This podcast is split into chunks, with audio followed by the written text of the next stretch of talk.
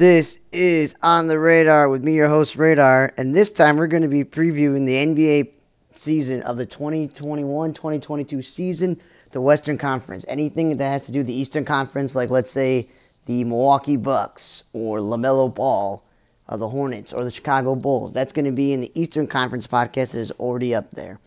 This one's all about the West. And we'll start with the Denver Nuggets. The Denver Nuggets have been always a team that finishes with a top two or top three finish. It just seems like every year, like they finished third two years ago, and three years ago they finished with the second seed, and last year they finished with the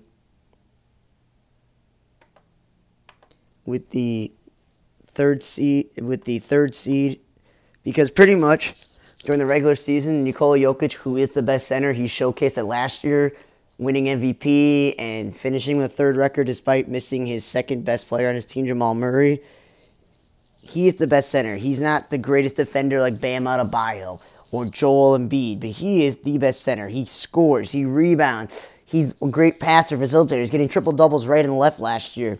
Nikola Jokic is the best center in the NBA. He's a top 10 player. And again, he's going to have to prove it again because he's going to be without Jamal Murray for a good chunk of the season. And his injury is going to keep him out not just as all of last year when he got hurt, but also a good chunk of this season. What really helped him was Michael Porter Jr., who everybody stayed away in the draft because of his back issues and basically redshirted his first year in the NBA. That dude has come out on top, man. He's a great shooter. He's been playing good enough defense, and he's just been a good second scorer to help Nikola Jokic so he doesn't have to do it all by himself. So they're like, well, that's not enough to be a top three seed. Well, we'll add the fact that Jamal Murray will come back in the second half. But you have Austin Rivers, who they re signed. They got Monte Morris and this Facundo Campazzo. Those guys played really well and role and you know role players last year. They also signed PJ. They also have PJ Dozier as well. He is a good enough player as well at the guard position. The thing is, they lost two of their big men, Paul Millsap and JaVale McGee, and Paul Millsap's been there for a while, but they re-signed JaMychal Green and brought in Jeff Green. So those guys, Jeff Green is a really would be a stretch four or five, no matter where he plays. JaMychal Green's really a power forward. But when Nikola Jokic is playing most minutes, you don't really need a real center to back him up. You see somebody take like 10 minutes, and that's really where Bol Bol comes, you know, Manute Bol's son. And it, the dude is freakishly tall at his size, and the dude can handle the ball. So the fact that it's 7'2 with a 7'8 wingspan, he can dribble up and down the court, that's cool. And they still got Will Barton at two guard. They don't have Gary Harris anymore. They have Will Barton. And they have Aaron Gordon, who they got last year at the trade deadline. That did cost them, you know, RJ Hampton and some other players, but including Gary Harris. But if Aaron Gordon gets an opportunity to play all season at power forward without any questions of who's going to play power forward. Is he going to have to play small forward? Is he going to shoot a lot of threes? Is he going to have to just stay put? So, a full season of Aaron Gordon, the you know having PJ Dozier, Austin Rivers, Campazzo, Monte Morris, and Will Barton at the guard positions until Jam- Jamal Murray comes back and the emergence of Michael Porter and then Jeff Green and JaMychal Green off the bench. They have a very good chance to be a a top three seed again, and their first round pick, Nah'Shon Hyland, they said he's a scoring guard, so they need somebody to score, so that's what they want. They don't care if he takes a lot of threes, he turns the ball over, he's not the greatest playmaker. They're just going to need lots of scoring. Now, the next team in their division that's really good is the Jazz. And you're going to say to yourself, huh, why didn't I go with the Jazz first? Because last year they finished with the best record. I'm going to say that was a fluke because Quin Snyder, no matter if it's him, Jerry Sloan, they coach really well and they play good defense. They, they, they good play team basketball, and it's more of a you know, unity thing and getting everybody on the same page. That's why players like Joe Ingles succeed, and that's why Mike Conley on this team succeed. Because Mike Conley, until he made one All Star appearance in the last year, he was considered the most underrated player in all of basketball. And he plays good enough defense at the point guard position, shoots the three pointer pretty well for a point guard, facilitates, and he can score. He finally made the first time his All Star team last year. after being, you know, an all team second before. So having him to lead this team and having a guy like Joe Ingles who can grab rebounds and shoot threes and hustle off the off the bench depending on how you do your starting lineup and Bogdanovich shooting three pointers and this this is the other Bogdanovich this is Bojan Bogdanovich. Now you're to say, when am I to get to the actual best players? So, okay, here's the thing. Rudy Gobert, I will say this. He's probably the best defensive center in all the NBA. You know, you, he, Bam Adebayo, and Embiid, they're probably the best defensive centers. And Rudy Gobert makes all-star teams, and he's a very accomplished player internationally. But what Utah needs is they need a real number two, because he's not a real number two in terms of he can get the offensive scoring, because there are some games where he barely has 10 points, but he has like 10, 12 rebounds you don't have they don't have a consistent second score. Mike Conley's a great, you know, facilitator, role player. Jordan Clarkson, who won Six Man of the Year, has found his, his niche of being a backup combo guard. And I said Joe Ingles and Bogdan Bogdanovich are good role players. They don't really have a second star. So Donovan Mitchell's got to be the guy who scores like 30, 40, and like sometimes even 50 points a night because of Gobert not scoring a lot of points, and you can't rely on Bogdanovich, Joe Ingles, or Clarkson to give you 20 every night because they're role players. You also can't expect Mike Conley to do the same because that's not in his game to be a high high scorer. That's the reason why I don't think that they're going to work their way back to a top the top seed in the whole entire conference. That's going to be difficult for them. I still I still obviously think that they're going to be one of the top four or five seeds competing with the Suns and the Lakers and the Mavericks. Like those are the teams that they're going to be concluding with the Nuggets that it's not going to be guaranteed that they they have this. In the draft, they traded the first round pick to be further down in the draft, but they ended up but they got lucky with this Jared Butler. Everybody's saying it there were some medical issues, but he was a high rated star as a teenager. So they say that he's a good guard and for them maybe he turns into that other scorer.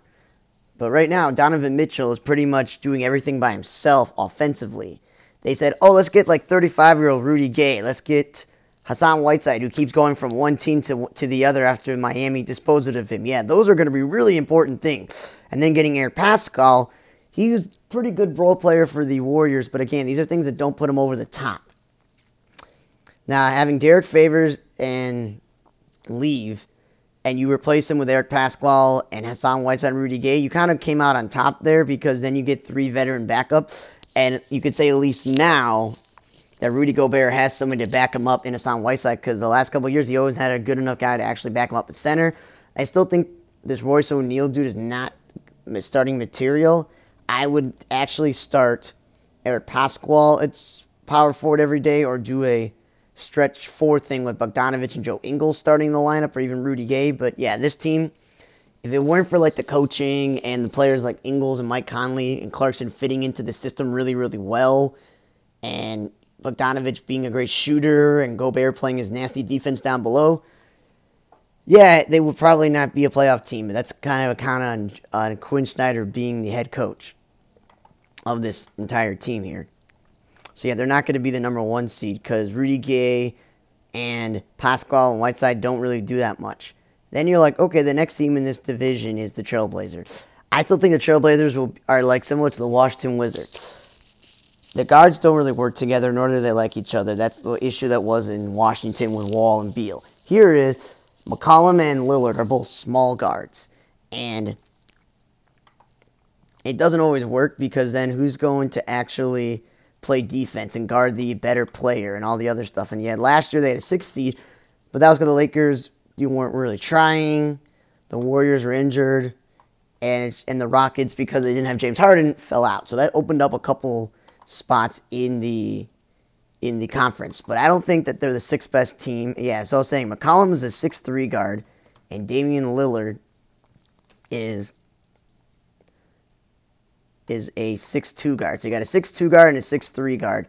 It doesn't really work, and there's whole this offseason where Lillard, it's said repeatedly, he wants to play on his own, he doesn't want to join a super team, he doesn't want to do that, but he's going to waste his prime if, and if they don't do anything to help him, because Jusuf Nurkic, Zach Collins, you name it. Every big time big man that he's had as center power forward can't stay healthy. McCall himself will get hurt. They've had they've gone through so many small forwards because they either have been busts or they haven't been hurt, and then they had Melo be a play power forward as a stretch forward, and that was okay in a role as a role player. But this is old Melo. This is not like the beginning of Melo's career. But they didn't have a, fir- a pick in the draft, but then they traded for Greg Brown. They they hoping to think he turn into gold, but the, that is, is is slim. So their draft pick wasn't that helpful, and there was rumors that he would be traded this offseason, and yeah, it could still happen. He could still be in the Ben Simmons trade. He also could be traded to the you know the Nets for Kyrie Irving. That could be a possibility, or they can trade his teammate CJ McCollum and he can get Ben Simmons or somebody else. So that's where it's like, if Lillard gets traded, I don't know if they'll be a playoff team if they trade McCollum and get somebody pretty good in return, they'll solidify them being a playoff team. And then they got themselves Norman Powell last year when they traded Gary Trent, and I feel like they uh, they really overrated Gary Trent because nobody pretty much heard of this dude until he was traded to the to the Raptors. Gary Trent, I mean uh, Norman Powell, though, is a six-four guard, and they expect him to play small forward. So again, going really small there. Now then they expect Robert Covington, who was a great 3 and D in Philadelphia and Minnesota, to be their stretch 4. So so far they're going with three small guards and they're going with a stretch 4 along with Jusuf Nurkic. Now you can you play Zach Collins with Cody Zeller. Cody Zeller is perfect because he just comes in every day and does his job, no matter if they ask him to play center, power forward, or come off the bench. Because you know at some point, Jusuf Nurkic, who hasn't been healthy ever in his career, that Cody Zeller is going to get plenty of minutes at center. Now, getting Tony Snell is good because then they get a lockdown defensive player. Ben McLemore has been a bust, and he's bounced from team to team, so he doesn't do that much. Anfernee Simons is an okay enough role player in the slam dunk contest. And Dennis Smith Jr., once the Mavericks traded him to the Knicks, his stock went down. He had to go to the G League. If, you know, I feel like if Lillard or McCollum gets traded, Dennis Smith Jr. will probably get playing time. I feel like he'll out even play Ben McLemore, but that could also take pressure off Lillard. Now, I think the best move they got they got Larry Nance Jr. Larry Nance Jr. is a great rebounder. He's pretty good at offensive rebounds. He puts he gets putbacks. He's good inside offensively, and he's a solid defensive player. I would start him at power forward and have Robert Covington actually start a small forward and have a guy like Norman Powell come off the bench because I don't think he is that great as a starter, and that's something that I would I would try to do. Now they went and added you know Marquese Chriss, Patrick Patterson and Quinn Cook in the offseason. And I'm like, okay, cool. None of those moves obviously scare you. And obviously, Quinn Cook didn't make the team because they waived him and Mark Eaters and Patrick Patterson. So they basically waived three of the veterans they brought in. And as I'm saying, Cody Zeller is an improvement in of health over Zach Collins. Doesn't mean he's more talented. Ben McLemore's not an improvement over Melo and Larry Nance Jr. is obviously a better than Derrick Jones Jr. because he actually is a power forward. And then his Kanter, that they lose his offensive abilities inside.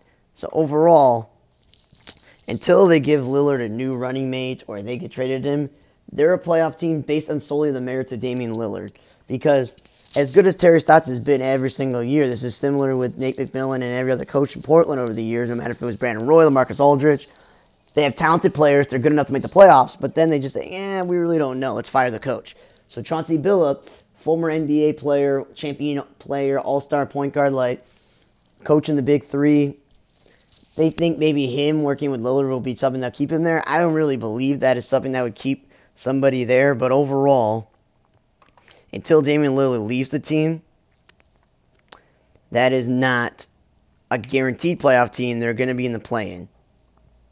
And then the last two teams in this division are bad the Timberwolves and the Thunder. One is bad because they keep trading all their players away for draft picks or taking on huge salaries and then dumping the player to get draft picks, all of that. Or the Timberwolves just, I don't know what it is. Now, they have new ownership, and that new ownership includes Alex Rodriguez, and that's cool and everything, but I don't know if that's going to change everything. I don't. Doesn't matter who's in the front office. They fired Flip Saunders and Flip Saunders' son over the years. They had Kevin McHale. They had they had Rick Adelman.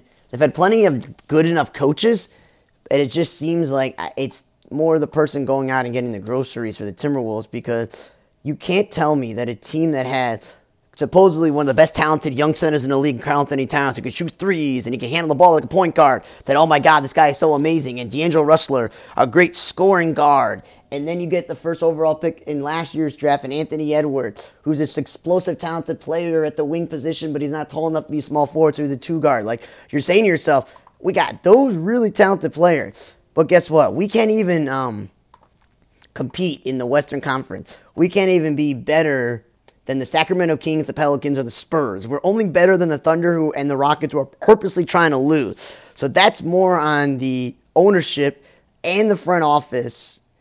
You know, it doesn't matter who the heck the head coach is because I said they've had plenty of people. So it's now A-Rod and Marc Lore running the team, okay? Maybe that will make a difference, but I don't know it will because it doesn't matter. Now they have this guy named they don't have an actual GM right now because it says it's been vacant. They're trying to figure this thing out. That is not a good sign. Now they're saying it's Gersson Rosas, but that dude was fired. So like they don't have a, a current GM right now, and their head coach is Chris Finch. Nobody in the right mind is going to go, yeah, th- this Chris Finch guy, he's an amazing player. I am going to uh, be really excited about my Timberwolves stock. No, it's not something I'm excited about, okay? They didn't have a draft pick this year, so you can ignore that. They thought, okay, let's trade Ricky Rubio, who, who we originally had years ago, who's a, become a great defensive player, a great, a better three-point shooter, amazing facilitator. Let's trade him for Taurean Prince, who's like a third-string small forward. Then let's go and waste their time in getting Patrick Beverley. Even though Patrick Beverley is good for a playoff team, which they're not. And let's give up the young talent of Jarrett Culver and a good backup center in Hernan Gomez. And as I said last year, they spent a lot of their money on keeping a guy like Malik Beasley, who's gotten in trouble with the law and all these other things. Like, yeah, I'm really going to trust this guy. No. So, yeah, as I said, you got D'Angelo Russell, Karl Anthony Towns, and Anthony Edwards. And everybody, when Anthony Edwards, I thought I was like, oh, cool. They can finally solve the issue that they don't have a small forward. No, they really can't because he's a two guard because he's only six four. This Josh Okogie dude there like there's no confidence that he's going to be that amazing. Malik Beasley is a guard. He's not a small forward. So that's what I'm saying with Taurean Prince though. they're listing in this dude as a third stringer on this team. You give a Ricky Rubio for a third stringer, stupid. And then they got this guy named Jaden McDaniels and Jarred Vanderbilt. None of these guys also scream like, ooh, I got a great power forward. So yeah, the Timberwolves, I don't care who their ownership is. I don't care who runs the front office. I don't care who's the head coach because they keep having good coaches and they're getting rid of them. They have three really talented players, but they can't do absolutely nothing. And it's not about the conference. It's just there's something wrong with this Minnesota Timberwolves team. They only won the playoff one, and now it's because of Jimmy Butler being a great player. It was not because of Andrew Wiggins, who was a, who was a bust, and it's not because of Karl Anthony Towns. It was because of Jimmy Butler. Because this team also had Tom Thibodeau, like again, another good coach, and they don't know what the heck they're doing there. The Thunder, I can understand. You know, Scott Presti's philosophy. That is what he is doing. He's got a philosophy and he's and he got this philosophy from being working with the Spurs. You you know you you get good scouting, international second round picks, undrafted players. You do everything possible to make your team better. And this is the team that had Kevin Durant, James Harden, and Kyrie and, uh, and Russell Westbrook, and Serge Ibaka, and Jeff Green, and they had a lot of talent on this team. All that talent's pretty much gone. When last year, when they got Al Horford, it was a salary dump, and they got like draft picks. This year, they were able to get rid of Al Horford and pick up Kemba Walker's contract in order to get a draft pick. Then they got a draft pick from the Jazz in order to get Derrick Favors. So again, they're trying to get all these draft picks. It's not officially there are no point guards on this roster who are veterans. Like last year, they had veteran on their roster, and that did not, you know, matter to them because they were like, yeah, we have a veteran point guard. We're actually going to play him instead of playing over there. So this team, it's, it's all on Shai Gilgeous-Alexander. They gave him a contract extension. He's getting the money. It's all on him to lead this team. Lu Dort has become a very good defensive player, and that's it. Like, Josh Giddey, Darius Bazley, Isaiah Roby, none of these guys are like, oh my God, Tre Mann, Ken, Williams, Aleksej Pokusevski, and Derrick Favors and Mike Muscala are the only veterans, but I don't know how often they're going to play if they're all going to be about, let's continue to get these draft picks and figure it out. Now, because they are not going anywhere, they did all this thing here.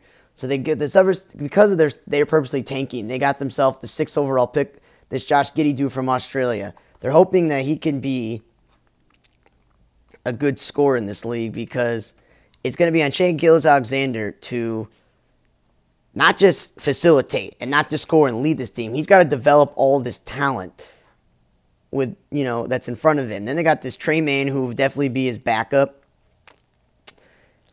And then they got this Jeremiah Robinson Earl, you know, and they got Aaron Wiggins. Okay, so pretty much this Jeremiah Robinson Earl, he's going to be third stringer. Tre Mann's going to be a backup. It's only this Josh Giddey dude who's going to have some potential. So overall, I feel like Derrick Favors and Mike Muscala could be just shipped out for draft picks and all this other stuff, and they're going to purposely lose again.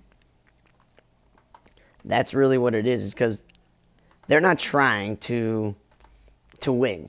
That's just not what they're trying to do. So that is why I'm like, okay, at least I know what the strategy is in Oklahoma City. I don't get it in in the Minnesota Timberwolves. The next team is the Mavericks. The Mavericks are going to win division. They're going to have a top five seed again. It's only because they have Luka Doncic, who I think is one of the 10 best players in the NBA. He can win MVP if they get up to like a top three seed. And that is certainly one of my favorite players, if not my favorite. Now, the problem is, as I mentioned with Utah with Donovan Mitchell, that's an issue where they don't have really an amazing second star to help them take all the load off. The Nuggets have two stars in Jamal Murray and Nikola Jokic, but with Murray out, it's going to be on, you know, Porter Jr. So this is where it's like, okay, Luka Doncic, we want to. He's not really a point guard. Like you list him on the depth chart as a point guard, but he's six seven, so he's really the small forward, and like or the two guard, and but to do the facilitating, and a guy like Tim Hardaway Jr., who I'm gonna say he played incredible last year. He's been playing pretty good. We all know he's in a deadly three point shooter like his father. He can score, but he is not a a star or second scorer on a team. That's where it falls on Porzingis. Porzingis, the dude can't stay healthy. He doesn't play great defense. Now I'm thinking the dude is seven foot six, pretty much. Like, if I were them, I would play him every single day, or seven three, every single day at center. Because Dwight Powell is not a center, Maxi Kleber is not an everyday player, and Willie Cauley Stein never stays healthy. And Dorian Smith, Finney Smith is a role player, and Boban. I want. I don't know why they're not playing Boban every single day. That makes absolutely no sense. Boban is super talented. If you saw him when he plays overseas, when you saw him with the Spurs, yeah, because that's the thing. Dwight Powell's a nice role player at 6'10. Maxi Kleber is a nice role player. But you don't need nice role players. You want to win. So if you want to win, I would play Porzingis at center because he's over 7'3". He may not be able to guard all the centers, but he would be taller than a lot of centers because some teams are going with stretch fours and stretch fives. He would just absolutely destroy them. And you can have Willie Cauley Stein or Maxi Kleber, Dwight Powell guard the tougher player. I would rather them try to see if Josh Green or Jalen Brunson can be in the starting lineup and play them alongside Tim Hardaway and Luka Doncic Jr. because I don't really trust this Dorian Finney Smith is an everyday player. They lose James Johnson but get Reggie Bullock for toughness off the bench. That's nice and dandy. And they still got Trey Burke and Frank Ntilikina. But Frank Ntilikina is a Knicks bust at point guard. So yeah, let's have a really Knicks team of having, you know, Trey, uh, having excuse me, you know, Tim Hardaway Jr., Kristaps Porzingis, Frank Ntilikina, like there's just so many dudes who are used to play for the Knicks. That's where I'm just like, I don't really trust this whole entire thing. And then if you look at it, Trey Burke also played for the Knicks. So it's like mostly a Knicks team here, which I just don't understand. And that's what they think that uh, it is. And then if you look at NBA ESPN.com, they list Dorian Smith as a power forward. I don't get I don't get that. But yeah, either play Boban at center or play Porzingis at center. Now, Rick Carlisle, I'm going to say he's a good coach. I'm not taking any sides, but apparently it wasn't working with with Porzingis. So they went and hired Jason Kidd, former Mavericks basketball player, former Nets and Bucks head coach. And Giannis liked working with him. The Nets players actually liked working him. He worked under on the Le, on the LeBron's you know coaching staff in LA. I don't know if it's going to work, but hopefully he he he can untap all that eliteness out of uh, Luka Doncic maybe becomes a better shooter, better facilitator, better free throw shooter, better defender. I don't know what it is, but hopefully with all that, it will turn into a better team. So despite not having a real number two, not really being sold on their small forward situation and um, their center situation, unless you move Porzingis, it's still going to be because Luka Doncic is so talented, and they have good enough role players that this team overall will be a playoff team. I still think they're a number five seed, but I feel like they could be way better if they got somebody else to help out Luka Doncic because he can't do it all by himself. And then the next team in that division is the Grizzlies. I feel like the Grizzlies are one of those teams where it's like, okay, I think they could pl- be in the playing game and be seven or eight. Because last year they were the A seed, okay? During the bubble year, they were also like the A seed, but, but then because they did the playing thing, they lost out and became the nine seed because they lost to the Trailblazers. That's not going to happen this year because again, there's all this chaos with the Trailblazers and what's going on there that I feel like Memphis will slide a little past them a better record going into it, but they're still going to do the playing game. And that is more because that was more because Ja Morant is just only going to get better every single year. Oh, and I forgot to mention the Mavericks said uh, lost JJ Redick, who announced his retirement. So ha- happy retirement to JJ Redick. Now the Grizzlies, as I'm saying, is when you have Ja Morant who's just every day becoming a better player, similar a little bit to Russell Westbrook and some other explosive point guards. Yeah, he missed some time due to injury last year because he's always trying to go up there and dunk the ball really hard. If, if he is a little bit more controlled and stays healthy, develops his uh, playmaking games better, his defense, he could always take that next step. That is, that's the thing. I feel like basically he is one of these great up and coming players and that's not going to change. He's going to still be that player. Now, I'm a little bit don't get how Jaren Jackson Jr. when they drafted him, they were like, oh yeah, this dude is going to be our center. But then they played Jonas Jonas Valanciunas way more than him, and he's 6'11", so he's essentially a seven footer. So playing him at power forward in today's game is stupid, especially when you had Valanciunas. Now they traded Valanciunas and got Steven Adams. I thought Valanciunas fit their team really, really well, and they really liked him. I don't get the Steven Adams thing because Valanciunas has been more of a scorer in the league than Steven Adams. Steven Adams is more of a defensive only player. Not the greatest, you know, score, but that's where I would like to see Jaren Jackson Jr. be the starter and then try to do a stretch four thing where Kyle Anderson plays stretch four or this Brandon Clarke who used to be also somebody that they would start he could be a stretch four he is 6'8". He's not like he's 6'6 or something. Or Desmond Bane, who they have listed as their everyday small forward. You know, they, they can mix and match that sort of thing. Now, in the draft, they drafted the Ziaire, Ziaire Williams dude because they had a horrible year last year. He dropped. So they did trade up to 8 10 before the draft, and they found the guy they wanted. And he's supposed to be this great scorer. So maybe this Ziaire Williams dude could potentially be the stretch four because he is six eight also. So between him and you know Brandon Clarke and Kyle Anderson, I would like to see some stretch four out of there, some shooting and some scoring to space the floor for Ja Morant. Because unless Jaren Jackson Jr. can get consistent jump shot, let alone a you know a three point shot, that would be difficult. That's where I'm just like I don't know what's going on there. Dillon Brooks and De'Anthony Melton, they're okay starting two guards, and Tyus Jones is okay as a backup in this league. But I really want to see what they got Jarrett Culver from Minneapolis, from Minnesota. If he can really step up and maybe he could take the starting two guard away from Dillon Brooks or Desmond Bane, you know, the starting wing players. But maybe, just maybe Jarrett Culver because he's six six, could maybe play some minutes at small forward too. But that's where I'm getting at. And yeah, that's why, like, after Jaren Jackson Jr., Steven Adams, unless you do the stretch four thing with Anderson or Clarke, I'm not sold on Xavier Tillman Sr.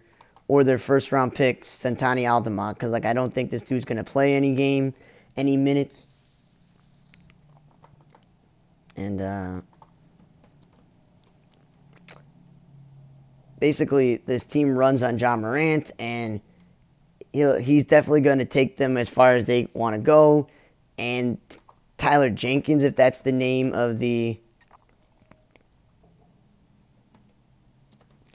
the coach of this team.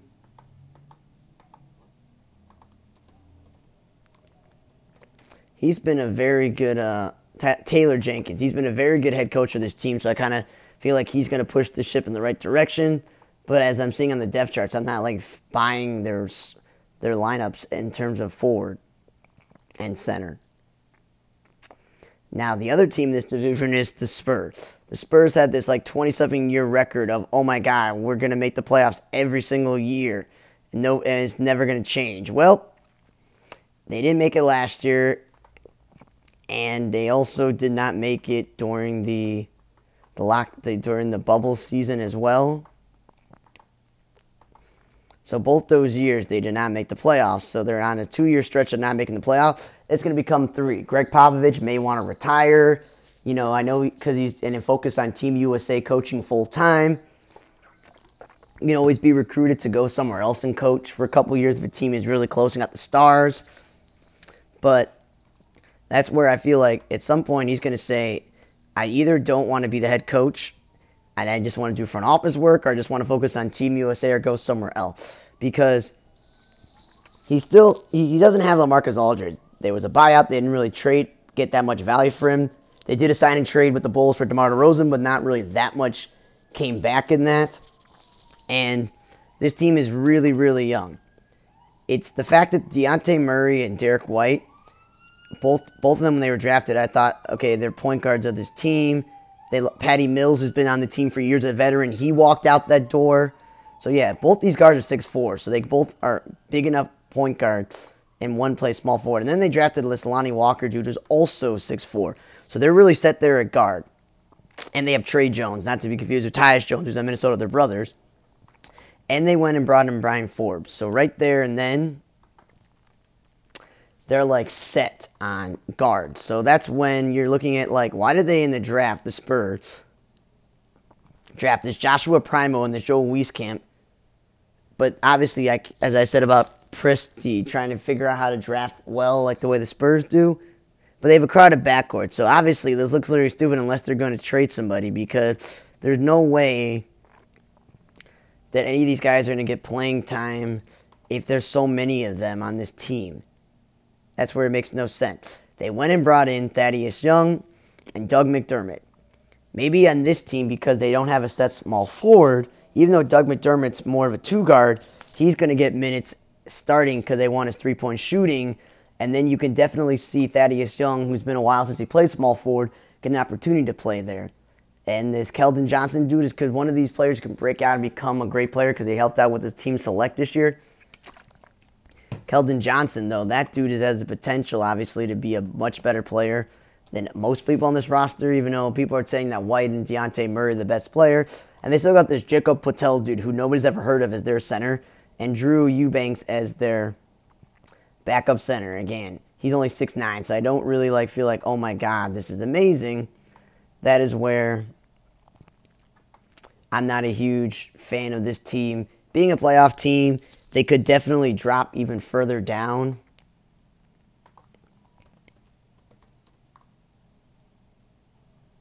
And supposedly they have Zach Collins on the roster. This dude never stays healthy. He's but he's only 23 years old. Now if he's healthy and he can be on this roster, maybe he'll take away minutes from this but Potel, you know, this Potel dude or Pielty dude, and he'll take away minutes. But that's that's the problem with the Spurs. They're now on a streak of being losing, and they're not going to get better. And um, it may be time for Gregg Popovich to retire, which teams are moving to a whole entire different role completely.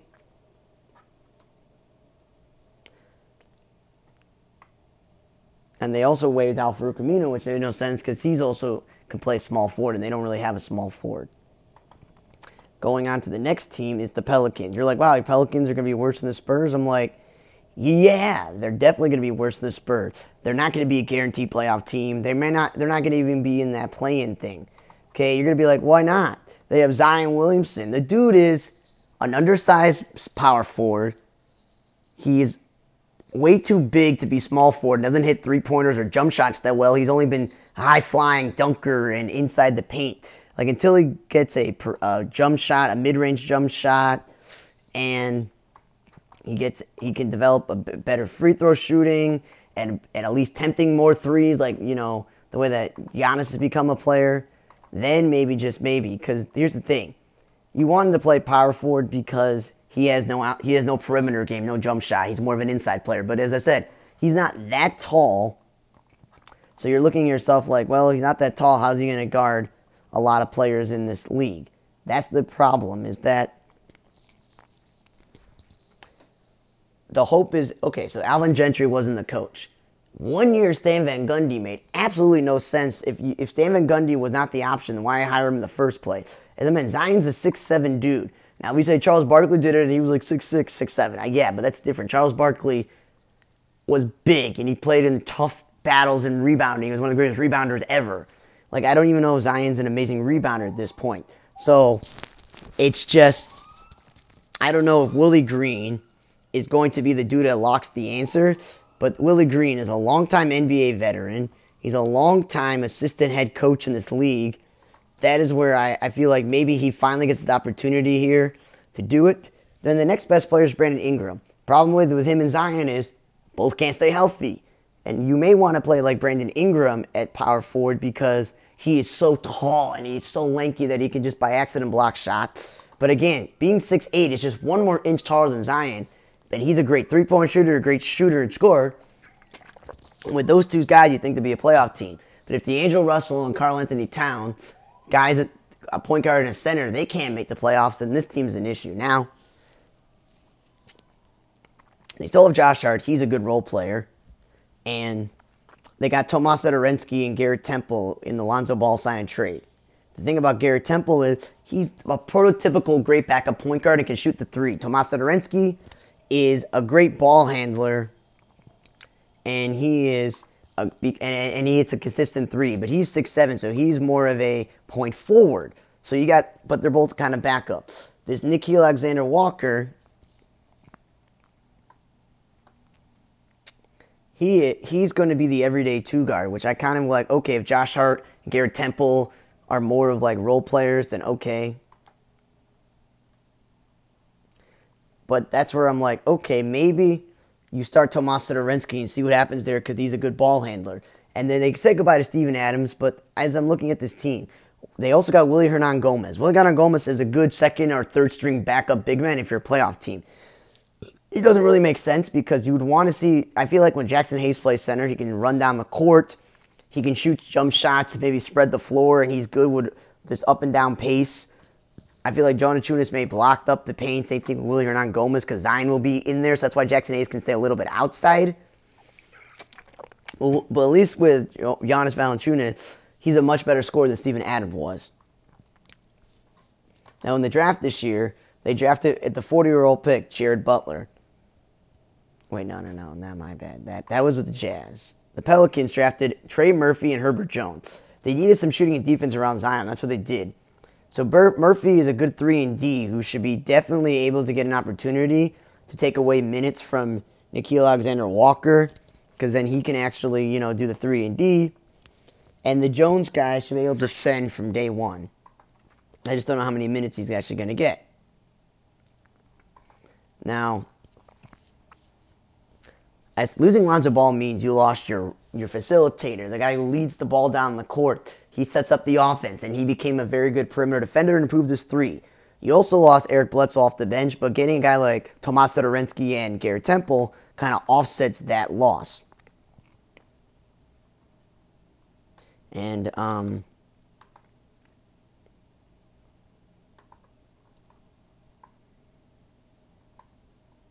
And I was wrong saying that Josh John- that James Johnson was on the Mavericks. He was last year, but he was on the Pelicans, so they lost that toughness there. But basically,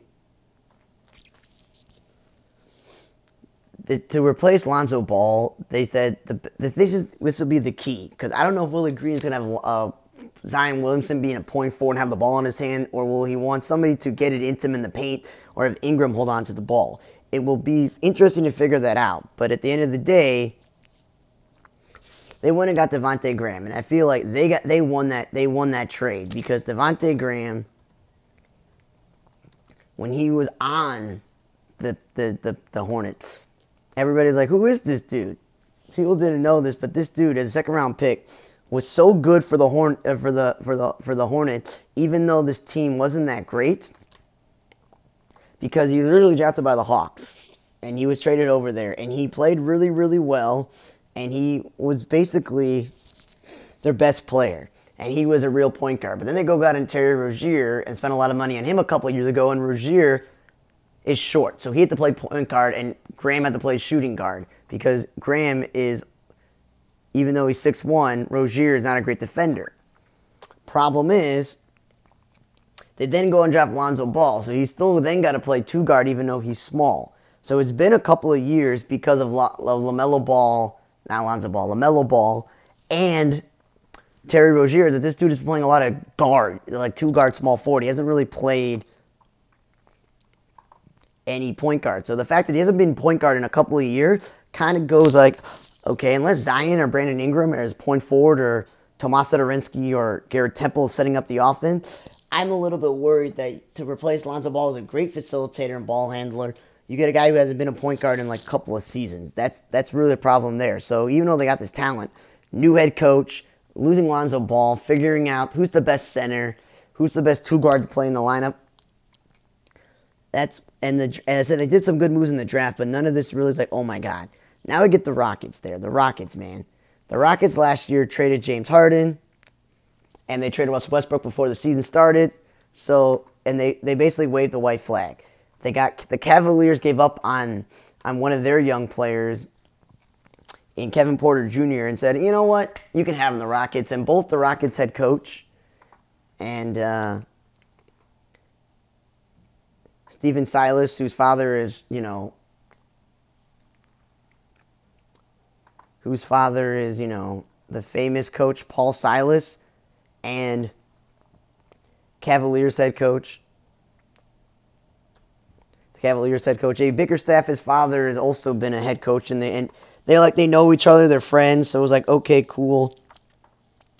Let's get let's let's figure this out where we can actually help this dude and figure this out. So basically, they got this young dude, Kevin Porter Jr. He is not that old. He is, and he's only been in the league for a couple of years. He's only 21 years old. So the Rockets basically get a full season to figure out what they want to do with him.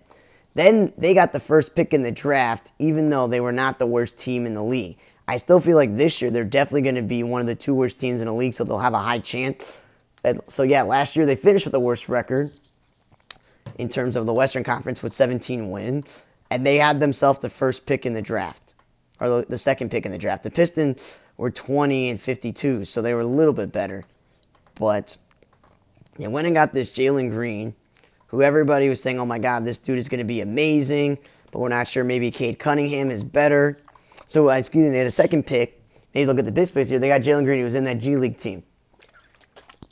With all the trades they made to get rid of players, they also had the second pick. They also had a second first round pick, and a, they have four. They drafted Alperen Sengun from Turkey as center, and this Usman Garuba from Spain, and Josh Christopher from Arizona State.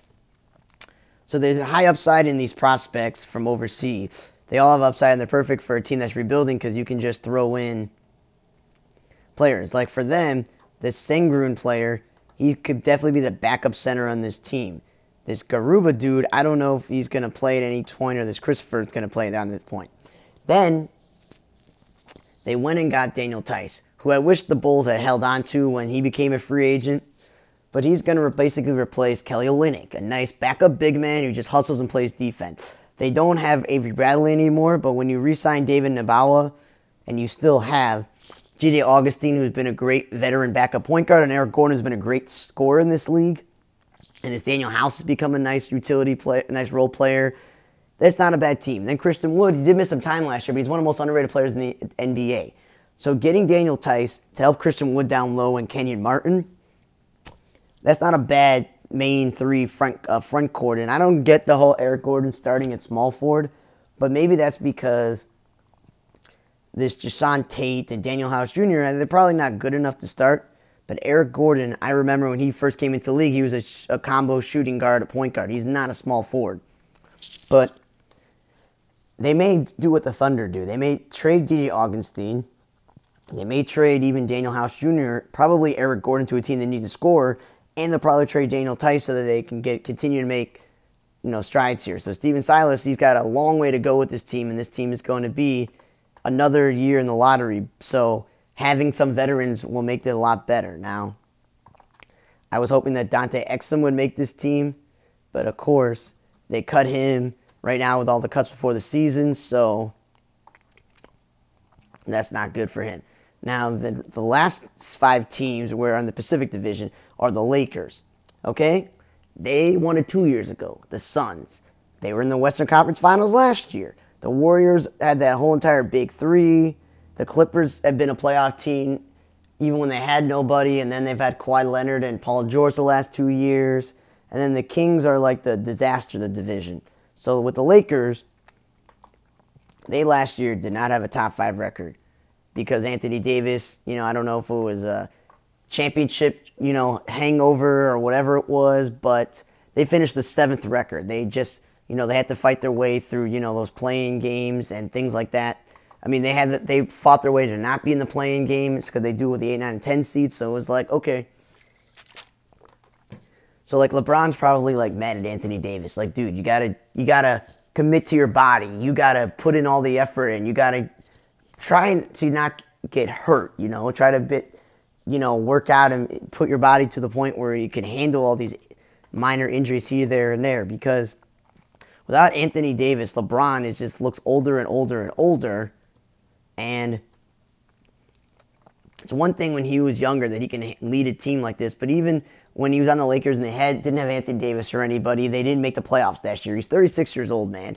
He's about to be 37 years old when he has his birthday this year. So that's where it's like you need a younger player like Anthony Davis to actually show up and and be something, okay?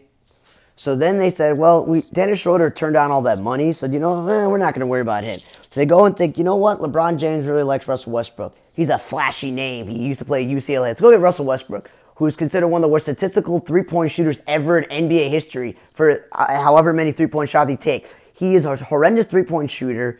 You know, he's still pretty explosive and he gets a lot of rebounds and he's all about triple doubles and going way past Oscar Robinson's record per season, per game, what he averages and all time because he's hunting for the rebound. He is trying to get the rebound away from the big man, which is why in Houston they got rid they got they moved away from the center so he could be the center and get all the rebounds and he still can facilitate. He still gets steal, but he's chasing the triple re- triple double. He can't shoot threes, and he's making so much money because when he signed that extension with Oklahoma City, the Rockets picked it up for one year or so, and then Washington picked it up. That the Lakers' salaries embedded on three players only: 30, almost 37-year-old LeBron James, worst three-point shooter ever statistically in Russell Westbrook, and Anthony Davis, who's always never staying healthy.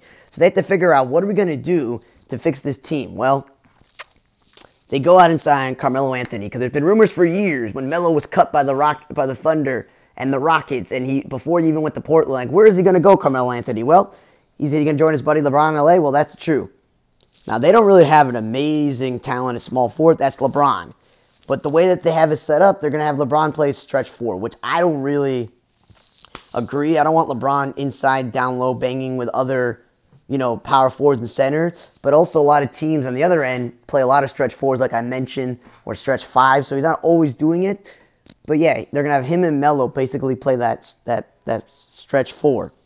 So it's small forward. They lost Kentavious Caldwell Pope, one of the best three and Ds in the league, and they traded Kyle Kuzma, who they kept over Clarkson, and they kept over D'Angelo Russell, and Lonzo Ball, and Julius Randle, and Josh Hart. That's who they decided to keep over, and he never really hasn't lived up to the potential. Now he's gone. So They don't get scoring there. That's where I'm like LeBron and Melo can get the scoring at small forward. And, but they bring back Kent Bazemore, who was on this team before, and they got still got Talen Horton-Tucker, a young player. So between the two of them, they're hoping to get some three and D play out of them. They, you know, Andre Drummond, who they got last year, he left in he left in free agency. They traded Montrezl Harrell, so they don't have that big man. Markieff Morris let them in free agency. Jared Dudley retired. And then, as I said, Schroeder, they turned down the deal. They didn't want to resign him. They got Westbrook and Caruso they couldn't afford him because they, they were spending all this money on you know Westbrook. They so they go out and get Dwight Howard, who didn't cost a lot of money, and DeAndre Jordan. So you got DeAndre Jordan and Dwight Howard. That's who they're basically thinking is going to replace Markieff Morris and Andre Drummond and Montrezl Harrell. Okay, cool. Dwight Howard, when he was a backup on this team, they won a championship a couple years ago.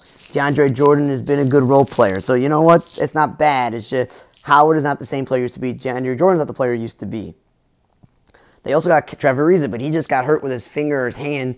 So that's the guy who you would think would be the actual starting small forward, but he got hurt. So that is not good because he will he's at least out for two months. That doesn't help him there. And they brought in Rajon Rondo, who basically had the Clippers sign him. I mean the Rockets, I mean the Hawks sign him, trade him to the Clippers, then he becomes a free agent, then goes to the LeBron. So at some point, I know Westbrook will probably miss some time, so you're going to see a lot of Rajon Rondo. Now you're like, well, they got all these old guys, their average age is over like 32, 33. So what are they going to do for keeping the legs fresh? Well, Talen Horton-Tucker is going to definitely play a lot of minutes at the wing spot. And if and they did draft this Joel Ayayi doing the draft, but I don't know if he's going to actually play any games.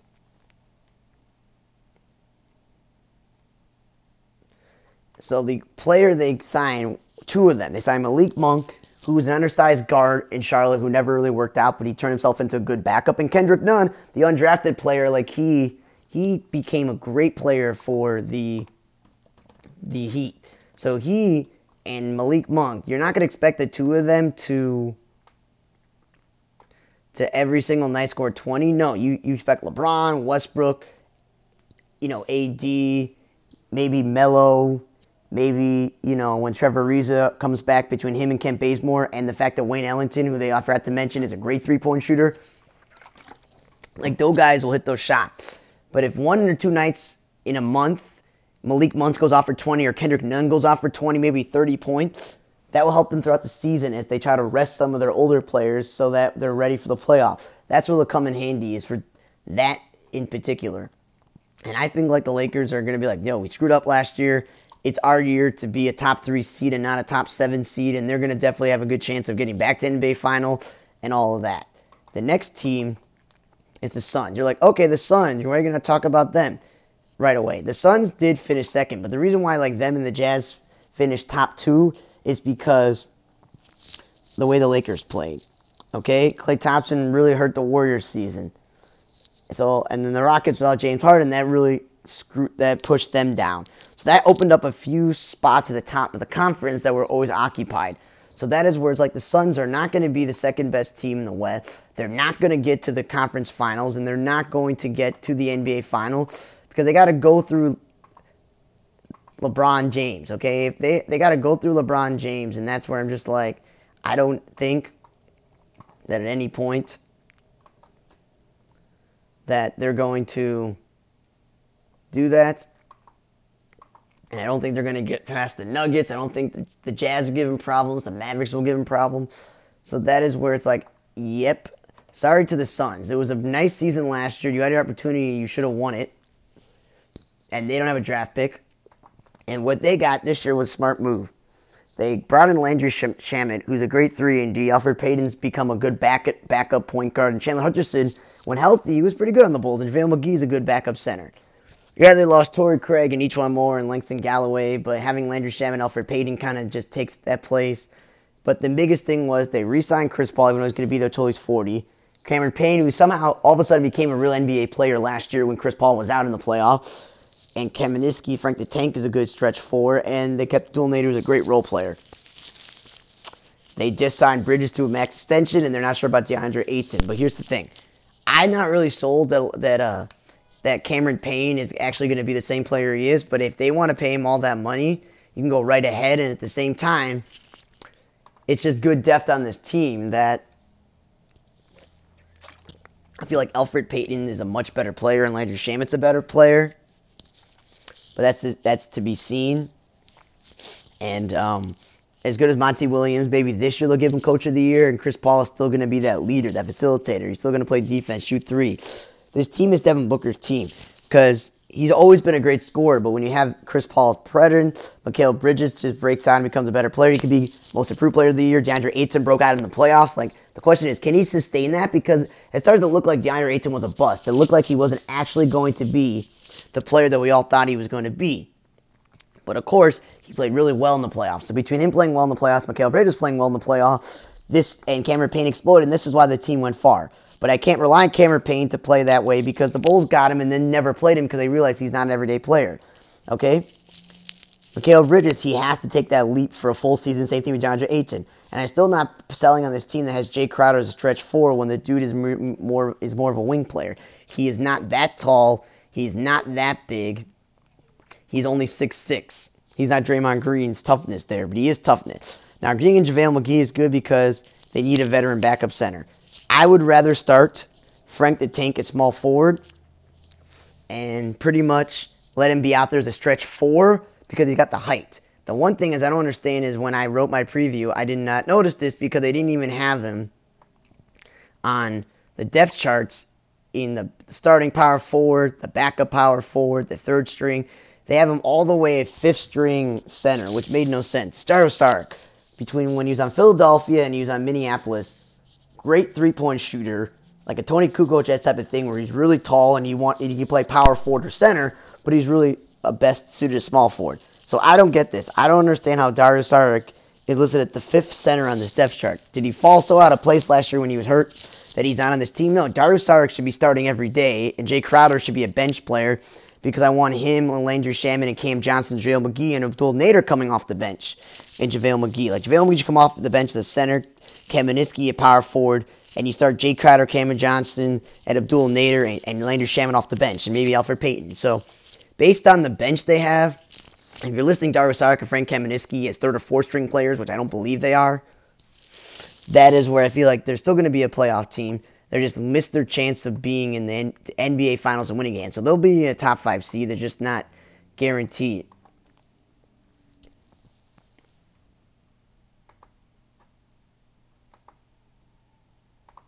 And uh, I mentioned this Chandler Hutchison player because I thought the two they signed in the but they signed him to a two-way deal. So that again, there's more depth for this team. The next team in that division that is the Warriors. We're gonna say this again for the second straight year. When Klay Thompson comes back, because when Klay Thompson's there, you just don't have a great defensive player. You have one of the best three-point shooters ever. He's not a high flyer, super explosive athleticism. So the injury to his like Achilles is not going to be like, oh my god, it's going to be bad. Now, if he and Steph Curry are your starting backcourt, that is an amazing backcourt. That's that's that's one of the best backcourts in the NBA. Okay? And if Andrew Wiggins becomes your fourth best player, it depends on how high you think of Draymond Green. If he's the same player, you know, he used to be. And it all depends how you think of James Wiseman. Because last year he got hurt. It wasn't the best season for him. Steve Kerr's got to do a better job of coaching up James Wiseman because there were plenty of teams last year that could have drafted James Wiseman and he would have been a great role for their team and he would have filled in nicely as a team center. They got to get him more involved into that. That's where that's where the question is between him and Wiggins, who's the fourth and fifth player on the court. They still got Kevon Looney. They went inside this Nemanja Bjelica dude who who could probably come in and back up Draymond Green in a way where he will he's definitely a great shooter, so he could be that stretch four that they really need. They brought in Otto Porter Jr., who's become who's an okay three and D guy. The question is, can Otto Porter ever stay healthy? Because he'd be backing up Andrew Wiggins, and if he outplays Andrew Wiggins, that works out in their favor. That they get two players that are really hustling and trying to make it out there with what they're doing there. Now, until Klay Thompson comes back, they're starting just Jordan Poole player, and Andre Iguodala is listed as the backup two guard. That's weird. Andre Iguodala has always been a small forward who has played some power forward and some two guard in this league. That's where it's like, okay, Jordan Poole, on the other hand, he's a nice young, you know, 22 year old player, but that is where you want to, you maybe move Wiggins to two guard and you start Andre Iguodala Otto Porter. They drafted this Jonathan Kuminga dude in the draft. He could actually start, and you can alongside Wiggins, which would be interesting. And They also drafted this Moses Moody dude who's also like a wing player. So they drafted two wing players, which is good because I don't know how good Draymond Green still is, how good Wiggins actually is, if he's going to get vaccinated or not, but then he did. And you know when Klay Thompson's coming back. So I just think that uh, Steve Kerr's got to do a better job of coaching up James Wiseman and maybe start Iguodala or Otto Porter Jr. or this Nemanja dude instead until Klay Thompson comes back and actually start James Wiseman, actually get actually get things out of him because no matter what, even without Klay Thompson for most of the years, I still think the Warriors will get the sixth or maybe seventh seed. They're really going to be fighting it off with the Grizzlies and the Trailblazers and the Clippers, but they they're definitely with the two first round picks they made, bringing back Iguodala, bringing in Porter and Bjelica, and it's just going to and, and going to be just a better team than last year. Now, the next team is the Clippers. And you're like, why am I not talking about the Clippers right away? And why do I have them on my website listed as the ninth best team in the West? That is because Kawhi Leonard signed this long-term extension deal. But guess what? He's probably not going to play the whole entire season. So it's going to be a lost year for the Clippers without Kawhi Leonard. So without Kawhi Leonard, do you really think that Paul George, who barely who barely made the playoffs when he was in Indiana, but he had the and he had somewhat of a Danny Green's career, and they had you know Miles Turner when he was really young, or they had you know Roy Hibbert, and they had David West, and they had some other players, and um.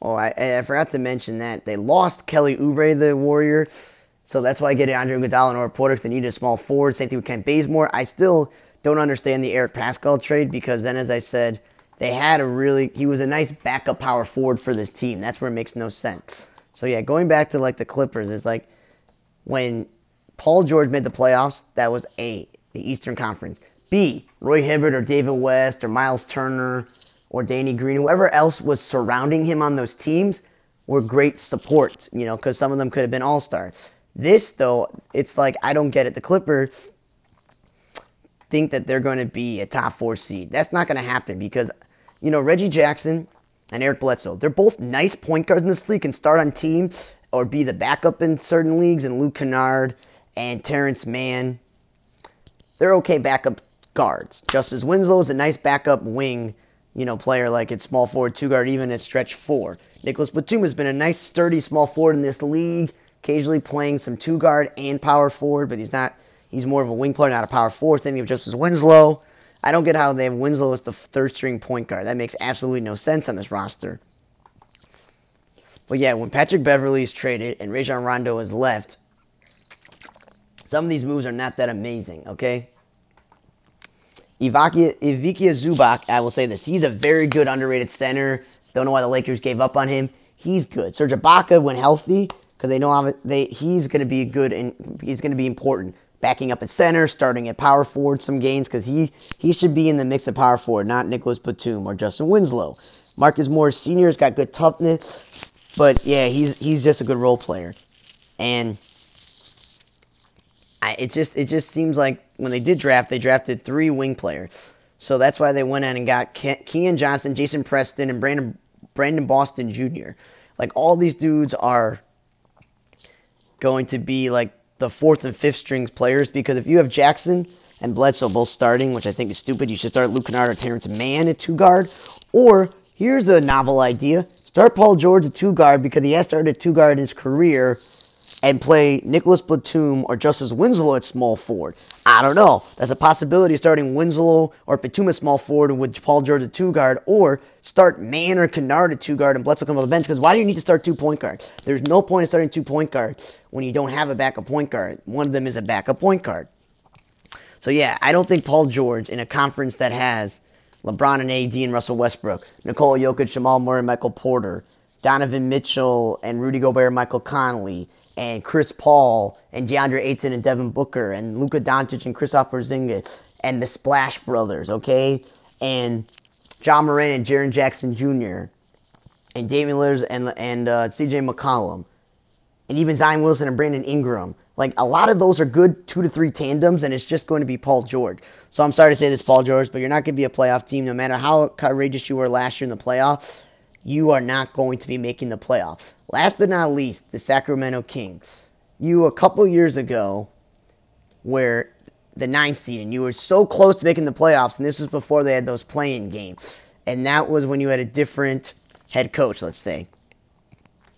I would say that you had a different head coach because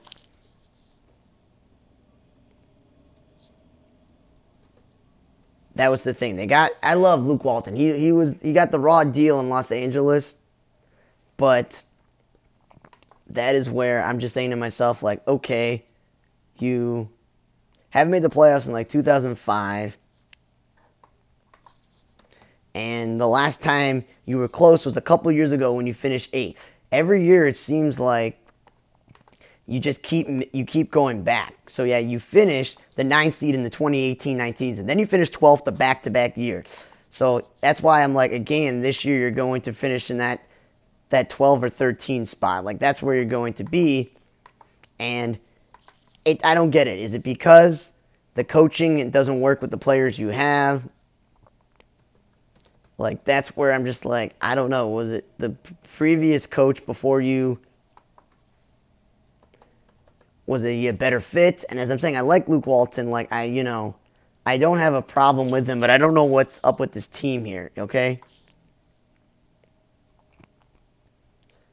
That's where I, I just don't get it here. Now, I, it's like similar with the Timberwolves. I just don't get it. De'Aaron Fox is one of these better young point guards. He keeps getting better every day.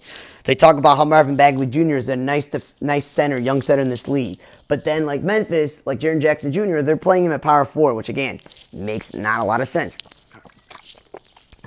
And this Richaun Holmes, nobody ever heard of.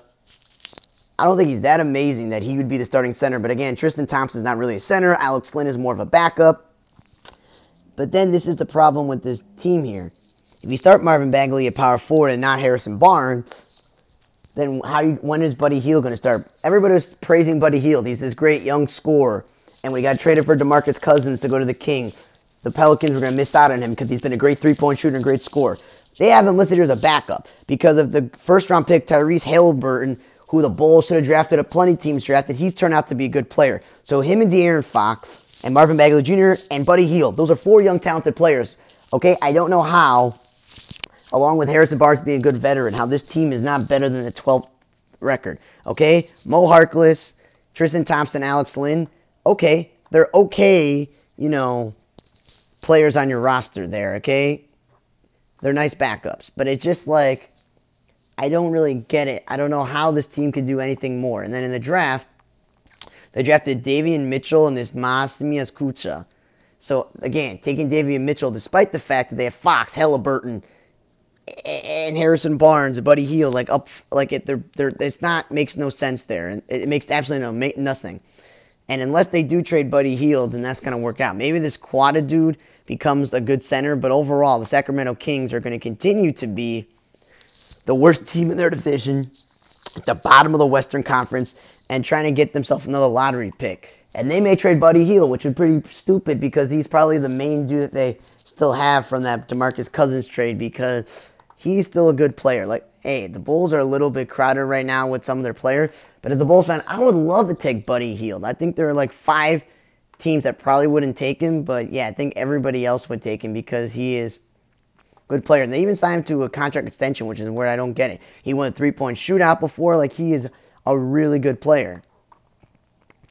Okay, thanks for listening to the Western Conference preview. I'm briefly just going to touch on the fact that this is how I think the West will go. Nuggets, Lakers, Jazz, Suns, Mavericks, Warriors, Grizzlies, and Trailblazers. I feel like those be the one through eight. But with the play-in game, there's no guarantee that like the Trailblazers, the Grizzlies, and the Clippers are going to be in those spots. But I feel the Clippers will just make, miss the playoffs. The Pelicans will also miss the playoffs. And Spurs I said they're just in the middle pack right now. Same thing with the King.